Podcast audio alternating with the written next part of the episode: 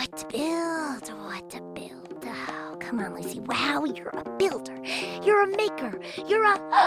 I got it! Tool call. Hammer. Hammer,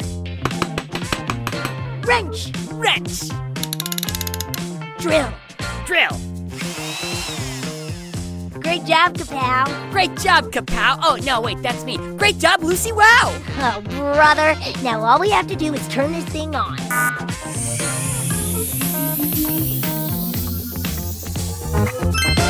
Let the show begin. Oh, hi there! It's me, Kapow, the mechanical pygmy goat, beaming into your ears all the way from Pflugerville. You might know me as Lucy Wow's sidekick, or you might know me as the inventor of Pygmy Polish, the special polish designed to keep the mechanical pygmy goats in your life as shiny as the day they were invented. In fact, I just got a pre podcast polish myself, and I'm so shiny, I bet you can hear it. but even if you can't hear my shine, you're gonna be happy you tuned in today because today's inventor was a master of fun. He didn't just change the world, he made the world put its hands in the air and scream. That's right! Today's inventor Lamarcus Thompson, also known as the father of gravity, is the man who brought the world roller coasters. So step right up and strap in to this episode of Kapow's Power of Invention. The first roller coaster was created in Russia in the 1700s by Empress Catherine the Great. Before her greatness, they only had things called ice slides. Ice slides were where people would climb a 70 foot wooden tower, sit on a sled, and then go a whooshing down a 600 foot ice ramp. Whee! These slides were super fun, but they only worked in the winter and when it was cold and icy. Well, for Empress Catherine, that wasn't enough. She had a need for year round speed. So she came up with the idea of putting wheels, or rollers, on the sleds and adding grooves to the tracks so that the sleds at her palace could coast year round. Oh. Her new roller coaster was so fun that soon other royals around Europe started building them. Now, Lamarcus Thompson was a long way from royal. He was born the eighth of 10 children in a family of poor farmers in America. As a teenager, he learned carpentry, which is working with wood. And this brought out a talent for inventing in him. Soon, he was designing new and improved ox carts, wagons, and carriages, and people were buying them as fast as he could make them. With the money he made, he decided to start a company.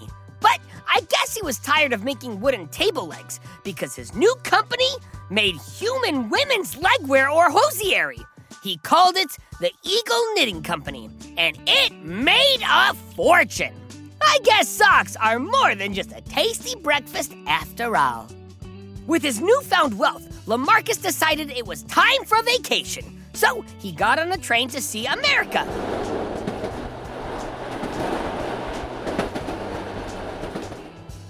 His travels took him to eastern Pennsylvania, where a train had been turned into a tourist attraction. This train was out in the middle of nowhere, where it had its own 18 mile track that was mostly downhill and ended with a 2,300 foot long, 665 foot high drop. The train carried one and a half tons of coal so that gravity would pull it down the hill at 50 miles per hour.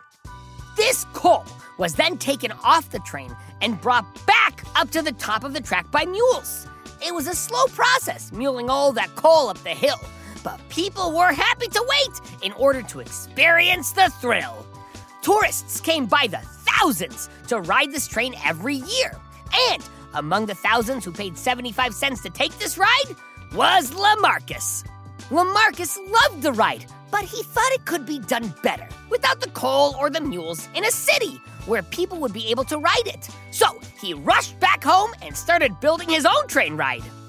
His ride opened at Coney Island in 1884. He called it the Gravity Pleasure Switchback Railway. It was pretty mild by today's standards, standing only 50 feet tall, 600 feet long, and was able to go about 10 miles per hour.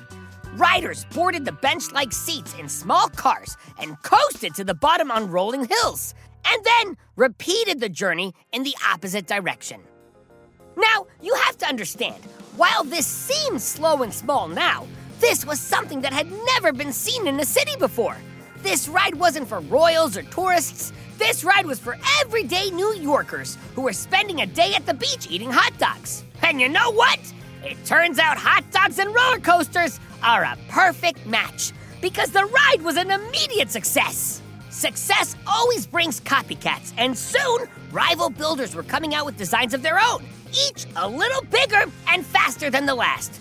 As crazy as it sounds, in just a few months, two more coasters appeared at Coney Island right by Lamarcus. But while his rivals were focused on making their rides higher and faster, Thompson had a new idea.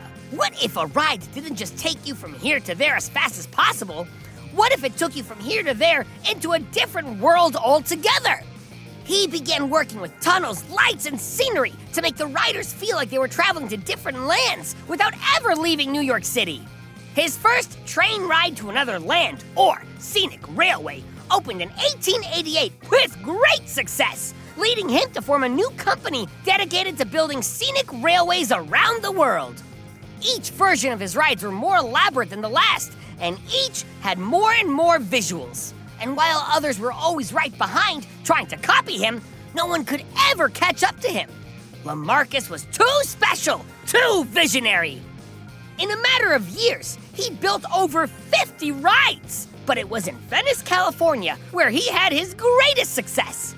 Opened in 1910, the Venice Beach Scenic Railway ran through artificial hills covered in lights and past replicas of temples and foreign lands.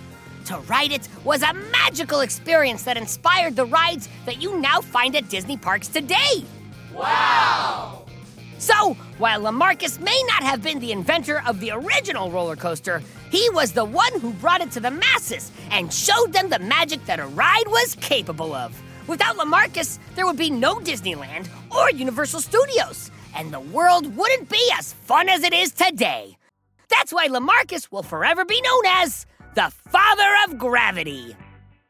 Well, folks, we've come to the end of another Kapow's Power of Invention podcast. Come back tomorrow when I'll be covering more inventors and inventions. And while you're waiting, you do realize there are just a slew of shows that take place in Pflugerville, right? It's true! There's Bobby Wonder, who's trying to protect Pflugerville from Mighty Mila, and Lucy Wow over in the Big Red Barn, inventing all sorts of cool stuff with her mechanical pygmy goat kapow. Hey, that's me! Lucy goes big, and then she goes bigger! Oh, and if you like strange and spooky stories, you should check out R.L. Stine Story Club. That's a real winner. I'm in the club, so I get to hear all the stories. And you can too! Keep on the lights, folks! Just search for Bobby Wonder, Lucy Wow, or R.L. Stine Story Club wherever you get your podcasts, and you'll find your way. And don't forget, Friday's listener mailbag. If you've got a question about the world of Go Kid Go shows, Pflugerville, or Lil O Me, send it to kapow at gokidgo.com. You might get your question read live on the show. It's very exciting. Have yourself an inventive day. Make something, build something, go big, and then go bigger. Until next time, this is Kapow signing off. Go, kid, go!